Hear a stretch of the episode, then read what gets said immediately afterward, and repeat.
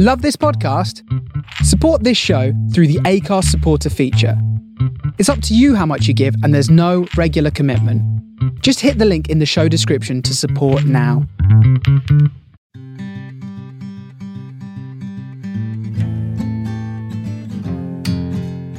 You're listening to Griefcast with me, Cariad Lloyd.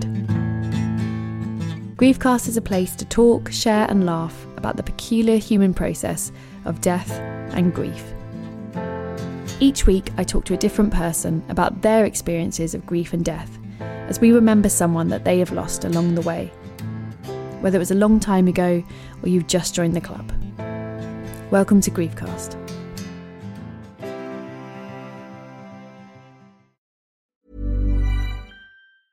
Many of us have those stubborn pounds that seem impossible to lose, no matter how good we eat or how hard we work out. My solution is PlushCare. PlushCare is a leading telehealth provider with doctors who are there for you day and night to partner with you in your weight loss journey. They can prescribe FDA-approved weight loss medications like Wegovy and Zepbound for those who qualify. Plus, they accept most insurance plans. To get started, visit plushcare.com slash weight loss. That's plushcare.com slash weight loss.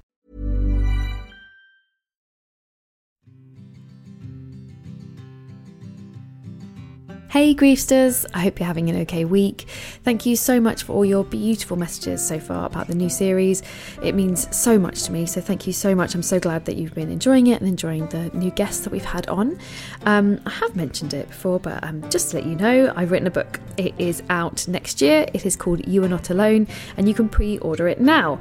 Uh, why should we pre order it, Cariad? Well, let me tell you, Griefster, because uh, pre orders really help authors. Basically, if lots of people pre order, it makes other people go, wow, gosh, a lot of people want this book. It must be good. Um, so if you would like to pre-order it, I would be hugely, hugely grateful. I will tweet and Instagram the link in the usual places at the Griefcast. Thank you so much. This week, I'm talking to the incredible Kenny Ethan Jones. Kenny is a writer and an activist, a former model. Uh, he advocates on menstruation, body politics, mental health, and intimacy. He's an incredible, incredible person. If you follow him on Instagram, he's a huge following. You will know already what joy Kenny brings to the world.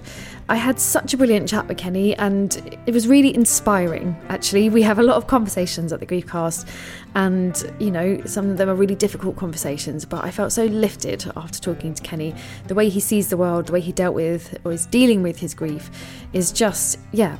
I enjoyed the conversation. I know enjoy is not quite the right word. We're always struggling with the language around grief, but I hope you enjoy it too. Kenny came in to talk to me about his mum and his dad. So, Kenny, who are we remembering today? My mum. Your mum. Yes. Oh, Kenny. And how long ago did your mum die? Uh, God. Approaching, I think it's seven years now. Yeah. Oh, wow. Yeah, so quite a long Yeah. time ago. Well, I don't think seven's long because No? obviously I'm, I'm 20 plus since my dad died. So for me, I think seven's tricky. Naught to five, um, people are still kind of there for you. They Mm. kind of remember it. Five to ten, people kind of forget that that has happened. And like, if you bring it up, they're like, "Oh right, yeah, that." And you're like, "Yeah, I'm still sad about it." So yeah, I think, I think seven is hard. It's a hard number. I agree because I think in that sense, like I hadn't, I don't think I began to grieve till after year five. So it's like I'm really quite fresh in it, although it happened a long time ago. Actually going through the motions of it properly didn't happen, yeah, until five years after. So, oh yeah, definitely. So what what happened? How did she die? so the long story or the short story. whatever one you want to start with. Okay. Whatever one. I'll paint the picture. So I was 21. I had just got offered a job as an international recruitment consultant in Prague. And yeah, fantastic job. I was at that point where I was like, I'm going to build a career for myself. I was working in a shoe shop at the time and I just wanted something different. And I got offered this international job. And I was just like, I'm to take it. So had a conversation with my mum about it. She started crying. You're leaving me. How dare you? I like, what am I to do about you? And I was like, mum, like I need to become a man. Like I need to travel. Bless her. She was just like, I get it, but like I'm to miss you. And so we had this really like heartwarming moment where she was just like, I'm so proud of you. And so, yeah, I decided to take that job. I was there for about two months and we spoke every single day. This, do you know what? My mum is so old school. We spoke on Facebook. She didn't even text me or anything. Just like loads of voice notes from Facebook. Um, and she made a habit out of calling me every evening just to see like how I was. And they were like two minute conversations sometimes. And it was just to be like, how are you? How's work? And I was just like, it's okay. It's weird. I'm eating different foods because I don't, I can't read it because it's not in English, so I don't know what I'm eating. like I picked out, I think it was, uh, what was it? Spoiled milk. Um, Oh, because they, they sell yeah. that. So I kept taking the milk home and being like, why is it spoiled? I bought it yesterday, realizing that I'm buying spoiled milk the whole time. So my mum was laughing about that. Um, and then, yeah, I kept getting like things that were chicken, but they were steak and just really weird things. So basically, that was my com- my whole conversation with my mum being like, Mum, I need food. I don't understand what's happening. And her being like, Come back, I'll cook for you. I'm like, Mum, it's not that easy. I can't come back. So yeah, that's what was happening. And my mum was always quite sick as a person. Like she just her health was already up and down. She had cancer when I was 15, and they always kind of said her health is going to be up and down. And so when I left, I asked my friends, could you know, could they come to the house and just check in on her and see how she is? And in the beginning, in the first like two months, everyone was like, you know, she seems fine. She's sad. She misses you, but she's okay hmm. and because she had so many people coming and looking after her, I think that helped. And then obviously, as I spent more time there, people started to like visit her less frequently, Yeah. and so that started to happen. And I remember, you know, the calls. It got to a point where I was working 10, 12 hour days, and so I didn't speak to her as much. And so the conversations went from talking to her for five minutes on the phone to two minutes on the phone to voice notes that I didn't reply to. And we kind of just mm. lost touch a little bit, but I was always thinking about her. And I remember one day she, she called and something was just different in her voice. Like I could just tell that something was wrong. And so the first thing I do, I call my friend, I say, hey, can you go check on my mum, please? See if she's okay. My friend comes to the house, she calls me back, she goes, I'm not sure. I'm not sure how she is. And I said, okay, like what is it about her? She's like, she just seems a lot more messier. She was quite a neat person. And so to think that she hmm. was messy and things were out of place was quite just out of character for her. And she was like, she just doesn't seem as bubbly. She was such a bubbly person, like, and so she just like, she doesn't seem herself. And I said, okay, I'll try to keep more of an eye on her. So I was trying to make the time to call her. And I'd call her, and sometimes she was sleeping at weird times, so she didn't mm. answer the phone. So I'm, I'm getting all of these little flags. I'm like, I don't really know what to do with them. And there was this one particular morning that I woke up, and I, the best way to describe it was a whole bodily feeling that said, go home. Just every fiber in my body said, go home. I was like, I've never experienced that. I've never been so certain that I needed to do something in my entire life. Something just said, Kenny, pack a bag and go home. And I don't know, it, because of how strong the feeling was, I felt distressed and I didn't know what to do with it. And I was also like, mm. is this normal? Like, does this happen to people? Yeah, yeah. But I know from other grief stories that sometimes it does it does happen. But obviously at the time I didn't mm. know this. And I was like, what do I do with this? I said, I've got to go home. You know, I don't I don't know what else to do. I have to go home. And at the at the time, I had no money because working in Prague, you didn't earn you know the salary that you did here. It was a lot less. So booking a flight Yeah. home was so expensive. So I called my friend, frantically asking him to borrow me money so I could get on the first plane and come home. I think after hearing how distressed I was, he said, okay, sent me the money. I booked the flight. I went to my job. I quit there and then said, I'm going home. Wow. Yeah, I just, I don't know. Something just literally, I this happened. So this was the night before. And by the morning, I had already booked my flight, gone into my job, given the key back to the office, and said, I'm leaving. And booked my flight for later that evening. All of this happened in less like 24 hours. Wow. I go back, yeah, so we're at the office now. I'm telling like a couple of goodbye drinks with some of the people that I'm close with. This feeling in my body hasn't left. Hmm. I go to the airport, there was an accident, and so I missed my flight. Oh, Like, that's the last thing I wanted to happen. I was like, Yeah. okay, I don't, I don't even know what to do about missing a flight because I've never really traveled. So it's like, how does this work? Do I get my money back? Because also I don't have enough money to book another you're flight. just a baby at 21, aren't you? Like, I don't know what was going on. I just wanted to go home. And so, anyways, they said it's fine. We'll rebook your flight, but there isn't another one till the next morning. So I slept in the airport, calling my mom. She's kind of answering. I don't really know what's going on. I'm calling my sister. She's like, "No, mum's fine." I'm like, "No, mum isn't fine. Like, I don't know. Like, just trust my feeling. Like, mum isn't fine." Anyways, come home. walk through the door. My mum is like crying hysterically because she's so happy to see me. She's like, I missed you, my boy. Like, why are you here? Because I didn't even say really I was coming home. I just just came back. Yeah, yeah. I was like, Mum, I quit my job. She's like, Why did you quit? And I was like, I don't know. I didn't want to make a big deal about why I was there. So I was just like, I'd come home. And I was just like, the job didn't work out for me. I wanted to be home. I missed like you. And she was like, okay, fine. And then it became apparent very quickly that she was unwell hmm. when I was there. Like by the next day, she was clinging onto door frames while she was trying to walk through the house. Oh, and she was trying to hide it. Yeah. So, so she was just like leaning towards things, and I was just like, that's a bit out of character to do that. Yeah. And then I realized, and then the next day, my mum's best friend came to the house and said, I'm taking her to the hospital. And obviously, at 21, those things, you don't really understand what's happening. You don't, you know, like, like, what do you do? You know, I trust my mum, she's the adult. So when I'm saying to her, you're okay, and she's going, I am, I Yeah. believe her. Yeah. But she, it's because she, she hated hospitals. Mm. She absolutely hated hospitals. But so that was the last place she was going to allow anybody to take her. But obviously, her best friend knew and was like, we need to go to the hospital. Yeah. So we went to the hospital. She's put in a wheelchair. She's cussing and swearing. She, she has a Liverpool accent. So she's cussing and swearing. It's a little, strong Liverpool accent.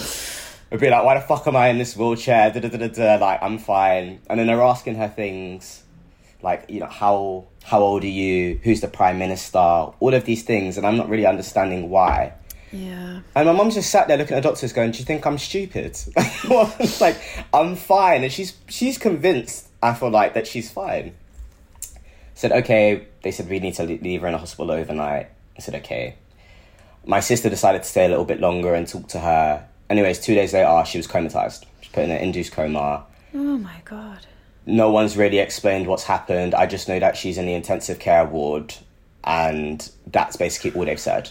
Do you think she was holding it together for so long, and then once you're in a hospital setting, it's like you can't fake it anymore, can you? It's Yeah. like doc- people are looking at you, going, "We know," and then just Yeah. everything just went. Oh my god, bless her. I agree, and it's like now on reflection, I could see. So this is this is quite detailed and graphic, but I remember she she always forgot to like flush the toilet sometimes, mm. and I remember looking in the toilet and thinking that she had cleaned the floor of the house, and it wasn't. It was because her kidneys were failing, oh. and her pee had become so brown that I just didn't associate with BNP. So she she knew she knew she was ill. Oh, she just didn't want to. And after she had passed, I found she used to write on the back of envelopes hmm. things to remember, and she knew.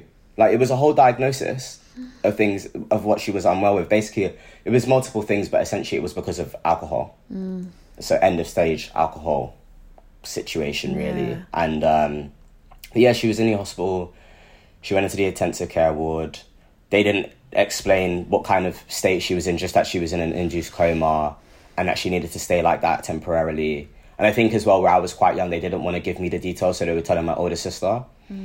And How they much? were like, you can go and see her. how much older is your sister? Is she Good couple years, right? like 14 okay, years okay. difference. So you're getting that slight younger sibling where things fly past your head slightly, and other people Yeah. are talking, and you're like, I guess someone will tell me when it really matters. Like, Yeah. Yeah. Everyone's kind of pushing me to the side, and I don't think in a way of being dismissive, but just yeah, protective, like, isn't it? let's yeah, exactly. Just trying to be like let's let's keep as much away from Kenny as we can until necessary. Mm.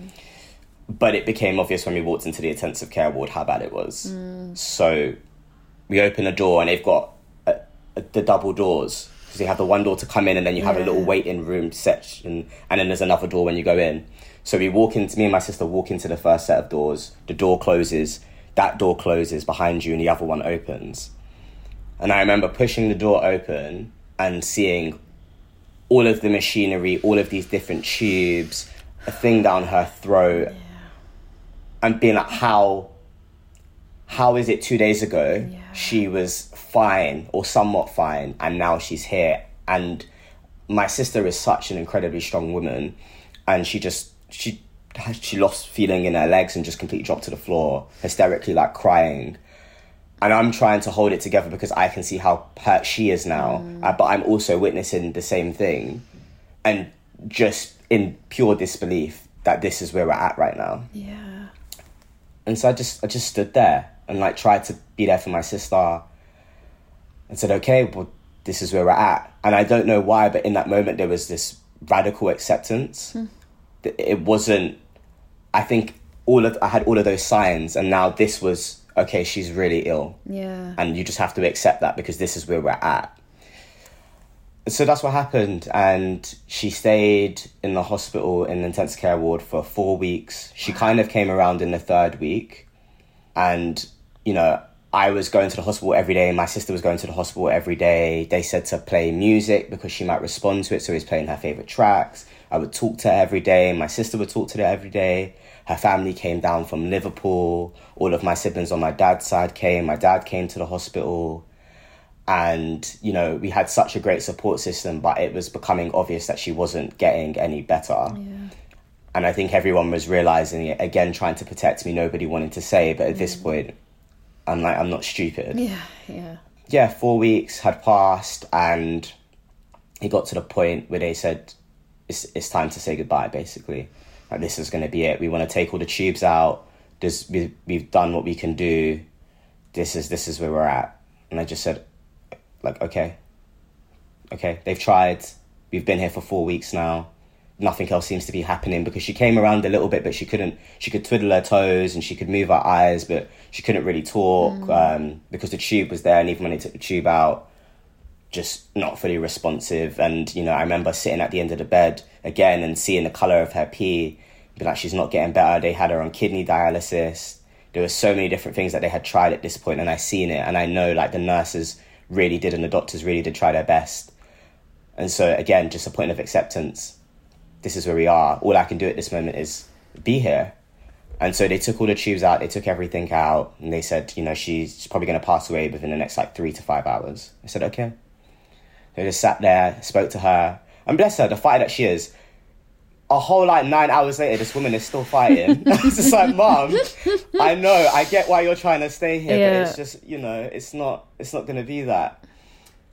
And so yeah, just I remember my sister because we had my sister, my stepdad, and my niece, and she, my niece was hungry. She's quite young, so my sister's like, we're gonna go get her food, and I remember watching. I don't know what the machine is called, but like her heart rate just kind of consistently dipping and dipping. And I, it got to a point where I knew that she was going. I called my sister. I was like, "Mum's gonna go now. You need to, you need to come back to the hospital." So she ran back to the hospital, and I think it was within like forty minutes. Then she had passed, and just kind of stood there and said, "Okay." You know, I don't. I didn't think in that moment I had even be, begin to understand what was going to happen next. Mm. I was just standing in pain and this disbelief that a person who has been such a part of my life is just gone. Like I've always had issues with kind of this no contact, cutting things off very like sterile. I I need time to let go and I didn't I got that in the sense of that I was there for the hospital for 4 weeks, but this was such a sudden this person is breathing mm. and now they're no longer. And it was so the reason why it was so hard for me to lose my mum out of all people was because she was my person. And throughout my entire transition, my mum was the person who would call up the doctors and be like, You need to help my son, chase down all my appointments, give me my testosterone shots. Wow. We'd have conversations about, you know, surgery and girls at the time and, you know, navigating being a young trans person and it she was just so much more than a mum. Like I feel like we were siblings and my sister was the mum because we were so bad together that my sister would be the one to tell us off. and so it was just losing that as well as the mother figure, as well as your best friend, as well as your support system, as well as your basically your caregiver mm. in many aspects. It's just like what would you what do you do now? Oh, Kenny, that is really extraordinarily difficult. And I think it's interesting, isn't it? Because the thing about time that we sometimes, when it's our situation, you know, you said, "Oh, I had four weeks," but it, four weeks is nothing. It's nothing to go from living in a different country, thinking, "Oh, maybe I should call her." Sounds like things aren't great. You know, probably need a good catch up. Make sure she, you know, all the mm. stuff you have when you're away from a parent or you're worrying about them to to hospitals to intensive care to doctors to all of that stuff it, it that's you know your world was very fixed and then it, Yeah. it got turned upside down and like you said when you lose the person the person who obviously what what an amazing woman to s- been so supportive, to have just obviously loved you, just pure love, Yeah. to suddenly lose that is it's a lot of shock. It's a lot of shock, I guess. That's my interpretation because like you said, one minute someone's there, one minute they're not, and, and four weeks isn't really four weeks, you know. No. Like four weeks staring at a wall, watching paint dry, yeah, long. But four weeks watching someone you love disappear, like incrementally, like that's no time at all. You've known them twenty one years, like that's Yeah. it, you can't compare. I mean, what did happen afterwards? I guess like because you, you were so young, your sister must have been really young as well. It's not like there was a grown up there. Um, Yeah. How did you cope? God. it's a big I question, didn't, isn't really, it? So- I, I didn't really. Yeah. That's the answer. Yeah. Um, so I remember, I remember leaving the hospital. So everything's done and dusted now. You know, we've said our goodbyes. I'm like, okay, well, you, the only place to go is home. Hmm. And I rode a motorcycle at the time, and I remember going downstairs, and it was about nine a.m. in the morning and it's in Paddington, this hospital, mm. so St Mary's Hospital, and so there's so many people that are going to work, like everybody's going on with their normal life, and I'm standing there thinking, none of you understand how much pain I'm in. Like I just mm. felt like I wasn't even there. Like everybody's moving around me, the world is moving. I'm I'm watching the sky and the clouds move, and I feel stuck mm. and just pain. That's all I can feel. So I don't even remember going home. yeah. I got home, I made it home, but I don't remember how I got here. I remember being at home and just sitting there and said, Well, that's it. Mm. And I think at that point I had lost hope, obviously, because I in the in the time that she was in the hospital, it was like maybe maybe she'll be okay. Yeah, the, you know, the, the little bit that says to you, maybe mm. she'll make it. And so when you're faced with that and it's happened, you're sat at home, there is no hope anymore. So it's just it's just the pain of it. And I have never been taught to process emotions. I think lots of boys and men are not taught how to process emotions. And so I didn't know what to do and mm, I'd never experienced this kind of loss. There were, you know, losses in my family, but nothing of nobody that was really close to me. Yeah. So this was my first experience with grief in itself. And I'm going to be honest, I screamed my heart out, cried my heart out to the script, and drank Jan- Jack Daniels for about two weeks straight. I'm not even to lie, that's basically what happened. I mean, Like, you, we all got you got to else do, what you got to do. Like, there's no right or wrong, whatever it is. And I always, I thoroughly recommend the screaming because I don't think people scream enough. I think people just go, "Oh, I can't make that noise," but it's like you, ha- it's so visceral what's happening to you when you lose a parent. Like, you have to scream, and if you need to just get a pillow and muffle it, or out to Yeah. the sky, that's you have to get it out. That's so much pain in you. You have to get it out. Yeah. It was the energy aspect because the crying wasn't enough. Mm. The crying felt the crying felt like it relieved some of the pain, but the screaming felt like it relieved some of the anger of it all. Yeah, yeah. Of being a 21 year old that's lost his mum, that now feels like he has no support system. Although I did, but she was the main support system. Yeah, she Mm. Was yeah. Mm. the person who's seen me the most. And so knowing that I've lost that in itself was one of the reasons, on top of everything else, why it was just so much more painful. And so I did that for, yeah, about two weeks straight. And I'm not proud of this now, but everybody was trying to contact me, obviously, and just like check in on me. And it got to a point where I said to my friends and my family, I will tell you that I'm alive, and that's what I'm saying. Because at this point, there's no conversation to be had. Like, I'm, I'm broken. Let me be broken. And my friends would come and knock on my door, or like strangers, because my mum was um, a community worker. And so everybody knew her. Yeah, yeah. And so it wasn't just a loss for me, it was a loss for the community. So people wanted to come to the house and knowing how young I was, wanted to be like, Are you okay? And I remember I wrote a, a sign on my door said that saying that if you knock the door, I'll knock you out. because I because I was sick of Wow. everyone coming to the house. and I, I was just so angry. Everyone being like, I'm just going to go and see if Kenny's all right. No, maybe we'll leave it. don't Let's, do let's leave it today. Don't, don't do it. Don't do it. And that, that probably stayed at the door for a good like another two weeks, three weeks. That's hilarious. Yeah, it worked. Yeah, It whatever you worked. got to do, whatever you got to do, and that's the thing is, I think that's really um, there's something really bold about that because again, I when I speak to lots of people, often they'll say what I wanted to do was put a sign on the door, but I didn't because I can't. Oh, you can't do that. I can't do that. You can't scream and tell people to go away. But I think it sounds like you really lived your truth, like as only you can, and I think that's amazing because. I hear so many stories of people doing the right thing, the polite thing, and then mm. they're they're in so much pain, pouring tea for people they don't know and don't want to be there, and are like screaming Yeah. inside. I think that's way healthier for because sometimes you need the world to just go away. Just go, Yeah. give me, like you said, just give me the time. You will eventually, you know, peek your head out. But just to say, I'm not going to be civil. I'm not going to be able to make a sentence. So don't bother. Just like take your lasagnas Go and away. come back in a month. like, I think that's really impre- impressive.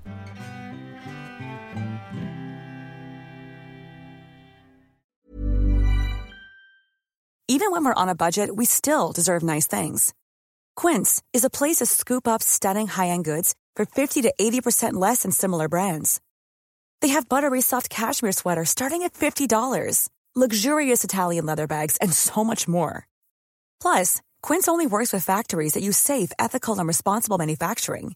Get the high-end goods you'll love without the high price tag with Quince. Go to quince.com slash style for free shipping and 365-day returns. Millions of people have lost weight with personalized plans from Noom, like Evan, who can't stand salads and still lost 50 pounds. Salads, generally, for most people, are the easy button, right? For me, that wasn't an option. I never really was a salad guy. That's just not who I am. But Noom worked for me. Get your personalized plan today at Noom.com. Real Noom user compensated to provide their story. In four weeks, the typical Noom user can expect to lose one to two pounds per week. Individual results may vary. Welcome back to Griefcast with Cariad Lloyd. I think, yeah, looking back on it now, it was a boundary. Mm, Yeah, It's a really boundary of me Yeah. say- yeah, me saying that this is what I need right now, and you're going to respect it. And if you don't respect it, although I don't want to be hitting people like that, I would, Mm. I wouldn't, I would have done that. It was, it was saying how strong I was in in my decision there. That you know, if you come and you knock the door, I will knock you out. No one did, so it never happened. But they knew. They were like, definitely, he's not joking. just yeah. don't do it. Just Don't don't, do do, it. it. Don't do it. Leave him alone. It's fine. But you know, there was other ways. You know, after a while, people would drop me food and just make sure that I was like eating. Mm. And my sister would have conversations with me about the drinking. Can you drink a little bit less? Is there any other kind of coping mechanisms that you can lean on? So I'm not there yet. Like it will happen, Yeah. but I'm not there yet, and I'm not about to fight myself through something that's already very painful. Mm. Like what you're saying about doing a polite thing and basically doing things for others. I wasn't in that space. Mm. I was doing everything for me. I was taking care of me. I was my number one priority at that point. And there was so much other things that I was dealing with at that time as well that made it so much harder because so when she passed, obviously I had no job now. Mm. Because I had left, so I had no income. I barely had savings because the difference of how much I was earning there was Yeah, yeah. minimal. Um, I was left with three dogs because we had three dogs. Um, I was left with a two bedroom flat that I was to pay for in London in like quite a central location, and I was basically like being pushed out of my home at the time because they were like, you don't have enough money to take care, like pay for your bills. It was council house, and so they were like, you don't have enough money to be able to take care of the bills. And I don't know why the council do this. It's one of the most frustrating things. It's like I'm going through this really bad loss, and the first thing that you think about is kicking me out and mm. downsizing me to a one bedroom flat. Oh my god! Like, yeah, just let me breathe. Like, oh my goodness. That was literally three weeks in. Oh, and getting for emails fuck's sake. and calls. Yeah, being like, you know, we need you to move out of the property, and I'm saying, like, I can't even think right now, and you're you're asking me to move out of my house. Like, my mum's belongings are still in that bedroom. I've done I've done nothing at this point, and so. That's outrageous. I, I had to try to battle that at the time, and luckily enough, like I, I know good people and they helped me through it. And for anybody reading, uh, sorry, listening to this, you don't have to leave your home. Um, you can, as long as you can prove that you can pay the rent, it's not an issue. You don't have to downsize, but they portray it as you do. And my stepdad had a good job at the time, so he was like, "I'll make sure that you have enough money to pay your rent until you can get a job." And so everything kind of was fine, but I was still trying to grieve. Then I was left with the three doggos and trying to take care of them. And I've never had that responsibility. I'm like, what? How am I meant to look? This is basically a whole person. Three little dogs is a whole person. oh my god, point. definitely. Yeah, so, so I don't really know what to do with this neither. And being a 21 year old at, at that time and going from trying to be the man and have a mm. career and build myself up to basically being such a small version of myself, not feeling like myself, and having my life completely like flipped upside down, having no income, mm. like not feeling like myself. It's it's just so much to deal with at quite a tender age as well. Oh my god, yeah. Twenty one is so young. Is so young, and I, I think it's it's a tricky, isn't it? Because I, I again, having spoken to so many people, often I think when you are in your early twenties, there is this like, oh, Mm. I should be a grown up. Like twenty one is the grown up, and it, you know, you look at twenty one You year old now, up. you're like, you're not, you're a baby, you're a baby, baby, and. I know I speak to people who are of that age, and obviously they find that offensive. And they're like, "I am a grown up." I'm like you are, but also you're not. And when you're grieving, like I think what you just said that was really interesting. You sort of become this small version of yourself because you do mm. shrink because the world's hurt you. So you sort of shrink into this tiny version of yourself, and you. It is really hard to advocate and kind of go out and be like, "No, you're not doing that to me," and I. I, I, that can't happen for this because you do feel so raw, you know, like the skin's been Yeah. taken off. So yeah, it's it's it's an awful lot to deal with, and I think it's really, I mean, testament to your mum. I think mm. that the way she taught you to look after yourself. Because I love that your first instinct was like and I think amazing that your sister said look can you stop can you stop drinking a bit? And you were like no. Because I, I think that's really that's a great that she said are there other coping mechanisms? I think god what a way to support someone. Say like I understand mm. I'm not saying stop drinking you're drinking too much. I'm Yeah. saying I know this is coping is there another one? And you being like not right now. Like that's such an those are two incredibly self-aware people and I think a lot of what happens when people are polite or do the right thing, inverted commas, is because they don't know what they need. So when someone Yeah. else comes along and goes, "Oh, I'm going to come in your house and I'm you're going to make me tea and I you're going to talk to me," they think, "Oh, maybe that's what I need. You seem very confident."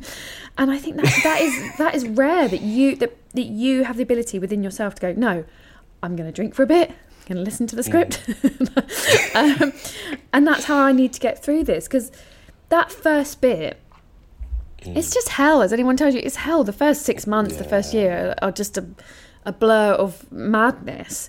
So to 100%. be aware at least of like, okay, I know this isn't great, but I am doing it.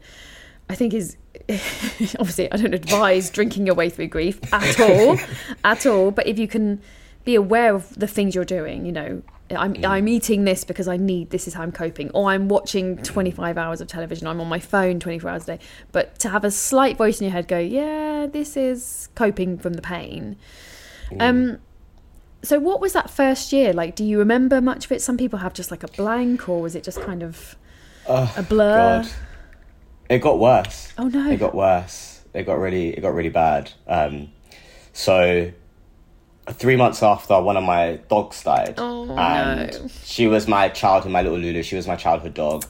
And you know, they say that doggies die from being heartbroken, and to be honest with you, in that sense, I do believe it because Yeah. she, those two had such a lovely relationship. Like they were, they were, they were the same person, and so that, yeah, it, it became a bit harder from that because I was going through another grief.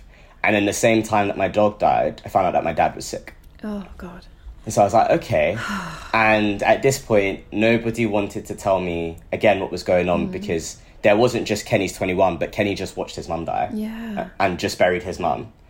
And so everybody was trying to leave me out of it. But I- think because I had that inkling the first time, once I see my dad, I had the same inkling and I just knew. Mm. And all I could do in that moment was say, okay, Kenny, we're, we're going to have to deal with this again God. we're gonna have to deal with this again. And I, I kind of i just i just knew i just knew just knew. And so he he was my dad was never sick.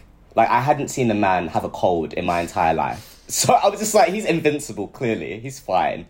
And he you know he did all the right things to take care of himself. So the idea that he was sick was just foreign. Yeah. so basically found out he had cancer. Oh God. and said, okay, like how bad is it? And all of these discussions are happening. They're like, oh no, it's treatable.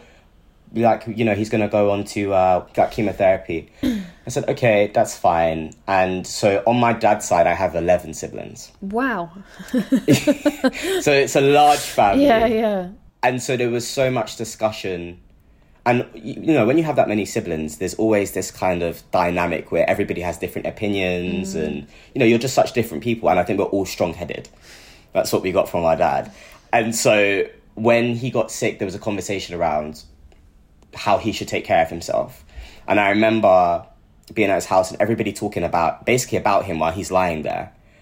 And you know he should do chemo he should do this like he should take care of himself he should go to jamaica because if he was going to die that's where he wanted to die. All of these different things. And i'm sat there and i remember just feeling angry.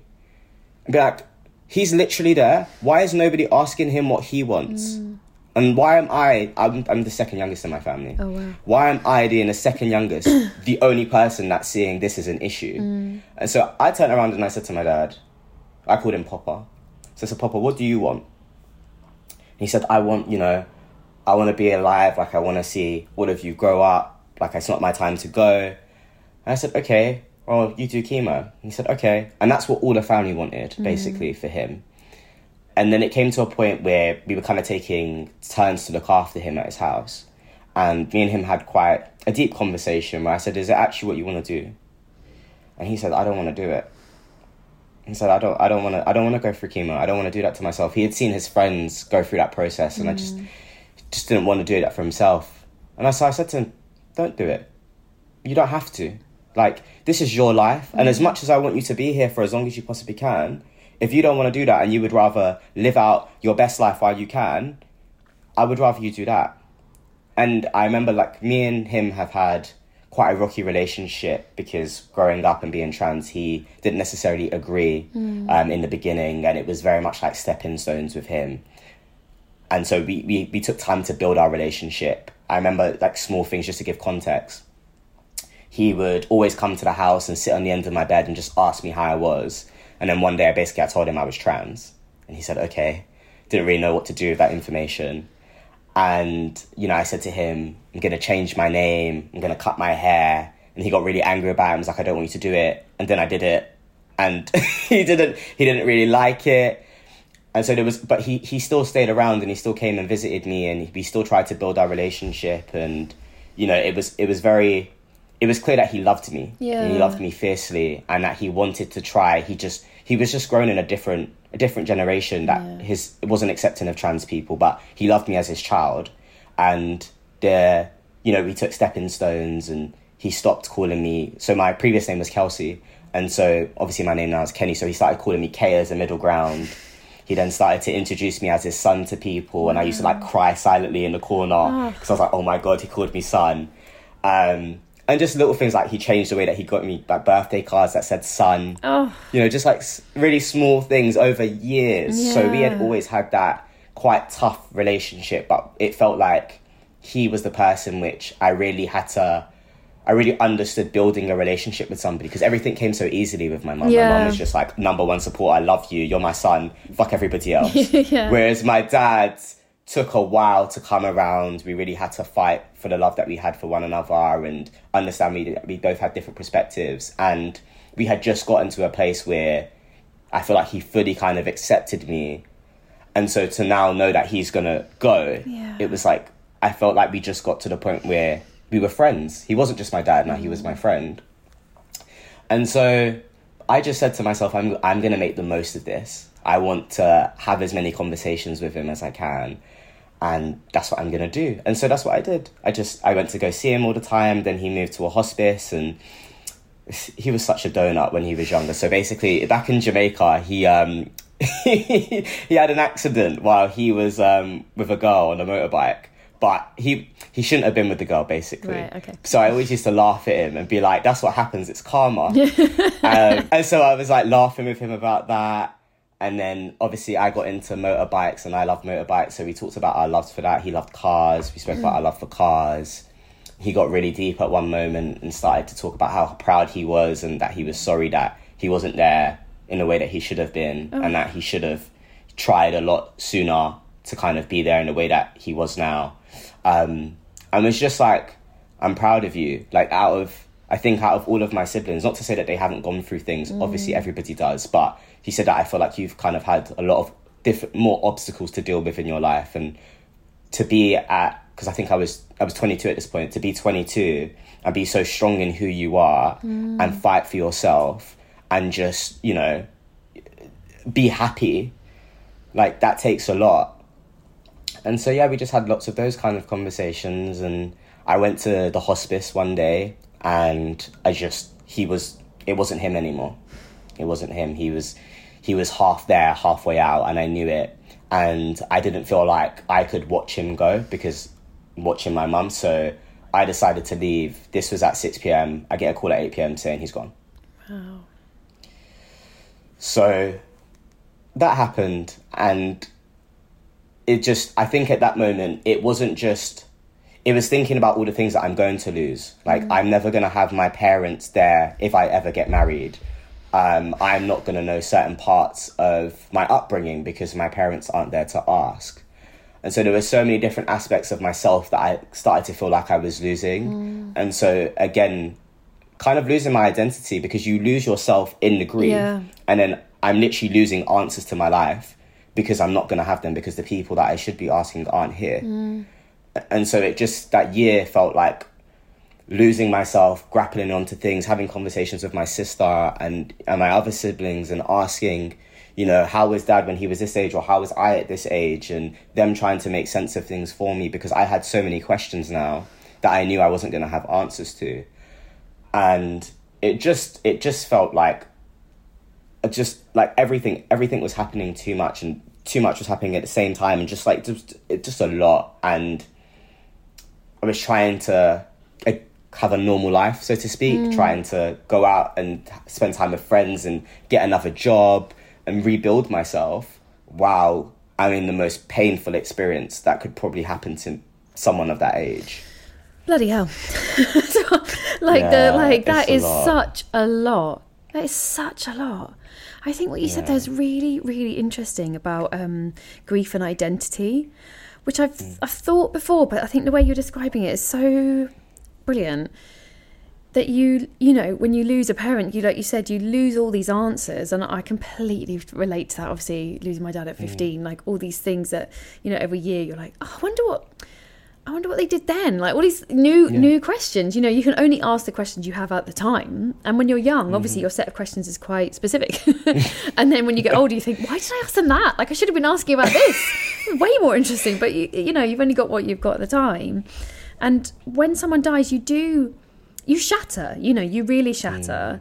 And you're having to rebuild yourself, and then you know, for you just to just be on that process of like, okay, I've lost my mum. How can I rebuild myself? To lose your dad, and it is a complete a strange kind of obliteration that you have to then find all these pieces of yourself that are everywhere you know and, and and get Yeah. them back and i think you know like your what your dad said about you i think is really true because at 22 to have that clear sense of like this is who i am this is what i need this is who i am this is what i need from other mm. people that is so rare. Like that is really mm. rare. I think people take their lives to think what who they are what they want what they don't like. Like people go for years eating things they don't like because they just don't know. And then they're like i actually don't even like this food or this person or this town. So i think yeah i mean that is you know that is eh, that is such a lot to deal with, is what to say. But yeah, I think that idea of grief and identity is is really interesting, and especially I think when you have a strong sense of who you are. Anyway, that's what I'm trying to say. So if you mm. have a strong sense of who you are, and you kind of you know you've already got that and then the world is always trying to disagree with you because that's what the world does mm. and then grief smashes you apart you you know you sort of have to go oh maybe the world's right. Like is this who i am? What am i doing? What like it's really really hard. And to lose two parents i think what you're hitting on it from the, obviously I, my mum's still here but the people i speak to who are um you know for a better word in the orphan club it's like all those all those doors are closed you know? All those doors are closed and that's why yeah thank god if you have siblings or you have family you can still talk to like that is so precious. And i tried to explain that before to people like if i find a photo of him Uh, you know, as a Mm. girl, I'm like, it's gold. Everything is gold dust. You know, it's gold dust. You're like, Yeah. oh my god, how he? What he's seven there? Like, what's he doing? Where was he? What happened? oh my, because it's just these bits that you don't, you know, you don't get to say to someone. you discover them as well. It's weird. It's I remember finding my mum used to do like cross stitching. oh yeah, yeah. And so she she made this particular one for my dad, and basically it was like a map of Jamaica Oh. and some of his like favorite like political people. Yeah. And I was like, when you know when did she make this for him? And why why? Because I only found it when my dad passed and we went through his belongings. yeah, yeah. And everyone was like, "This must have been your mum, Kenny." I was like, "Oh my god, it is! What what is this? When did she make this? This is incredible! I need to hang this up. This is mine." And because we were all kind of claiming stuff, which was going to be who's and whose. I was like, "Yeah," but I think as well with grief and identity and all those things, like so much changes, and it's only now that I'm realizing how much of me changed, and like really quite weird things, hmm. like my attachment style. I don't know if you read the book Attached. I, I, I haven't, but I'm aware of attachment Okay. styles. But please, yeah, say say more. Yeah. I'm sure I don't know as much as you. so there's in this book it talks about there being three attachment styles Yes. so anxious avoidant secure Yes, yeah, yeah.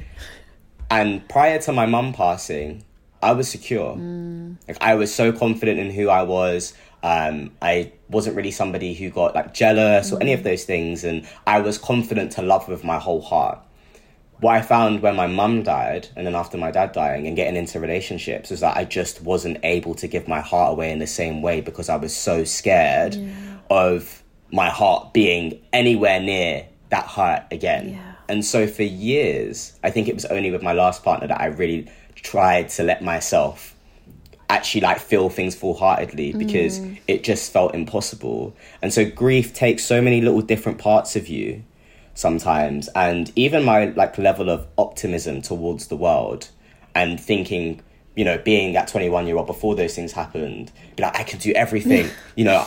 Do you know what i mean? You just you just feel i don't know i'm very passionate and i'm very like business minded and i was like i can do anything i want to do. But losing that support system mm. that was so dear to me made me think well I, I, I could do that and i can do that but my mental health started to suffer mm. more because i didn't have that one person specifically my mum who i felt like seeing all parts of me every single side of me and loved me regardless and accepted me regardless good and bad. And i seen the same in her. Like i said i didn't really feel like i started to grieve until year five.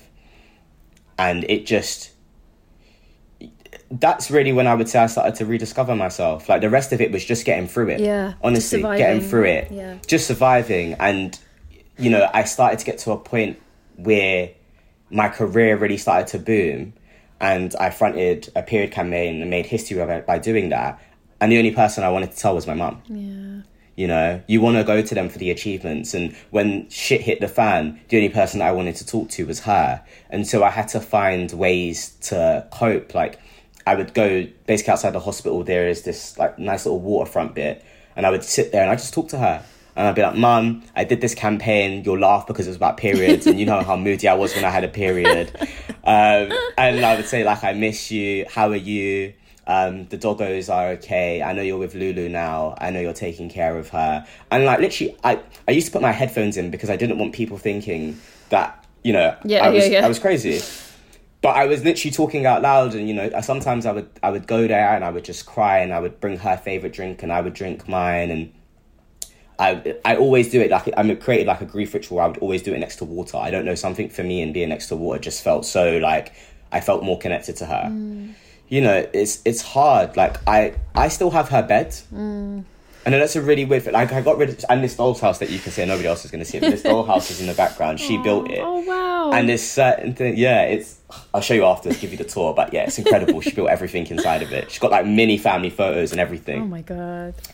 but I think yeah, you start to start to hold on to things in different ways, and you start to make peace with things. I I feel like it's funny, isn't it? Because you're you're very privileged to have a parent that loves you, and you're very not sorry, Yeah. you one one is very privileged, Yeah. and um, and that's a really great thing. But when they go, it makes the world so wobbly. And I used to describe it as like you're at the mm. deep end. You know, you go to put your foot down, and you're like, whoa, mm. whoa, where's the bottom?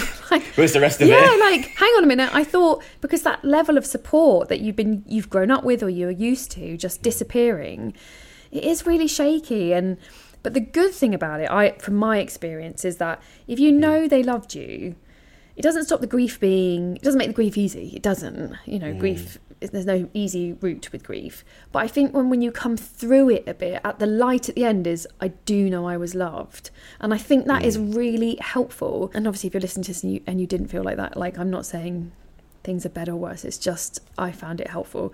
Um, to come out of it and feel like okay despite all the complications and all the sadness like i feel like i do know i was loved and that can kind of start mm. to rebuild your floor a bit i guess when you're trying to put your feet mm. down. And and obviously they they loved you so much like you can just tell. It just like beams out of you which is like credit to to you know both of them. But obviously your mum who just didn't didn't let you for a second think you weren't important and you weren't loved which is what else can you do for a child I think that's, That's do you know what that's what it is. It's you know as as hard as it was.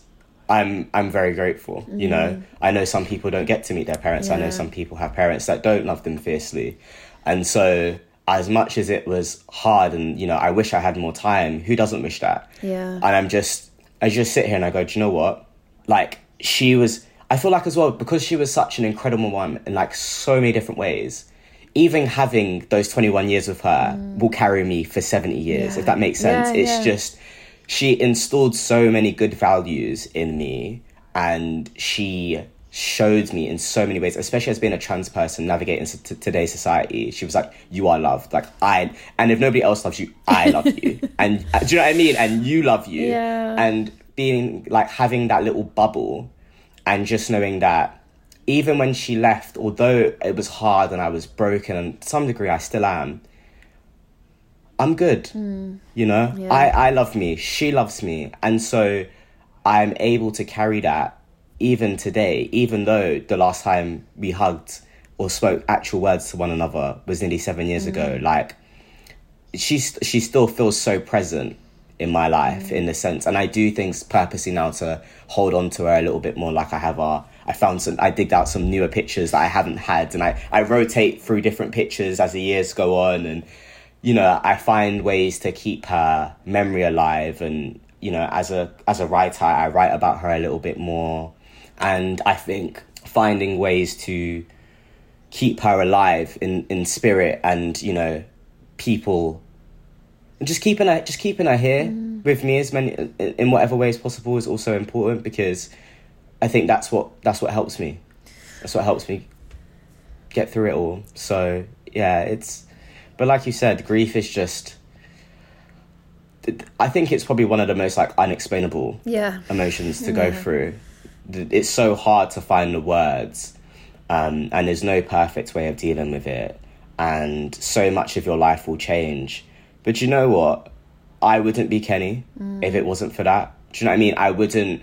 I don't even think I would be an advocate if it wasn't for what I experienced because I generally don't believe I would have had tough enough skin to be able to deal with what I'm dealing with today if it wasn't for that experience. Like it just it it breaks you mm. but then you pick up those pieces and you go i'm like i'm a soldier now.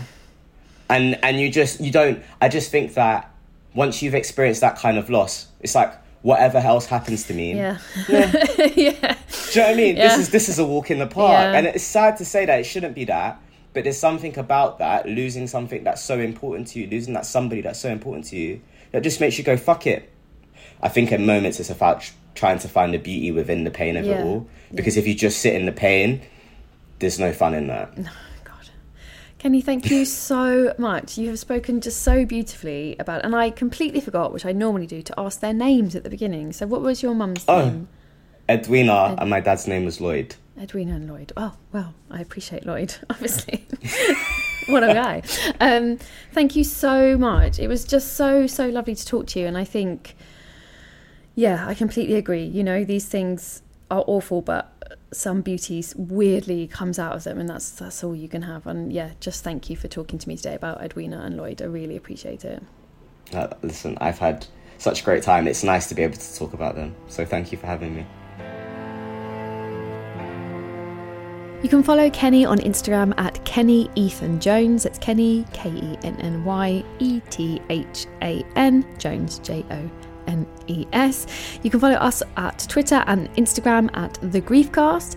The show was recorded remotely, it was edited by Kate Holland, music by The Glue Ensemble, artwork by Jade Perkin. And remember, you are not alone.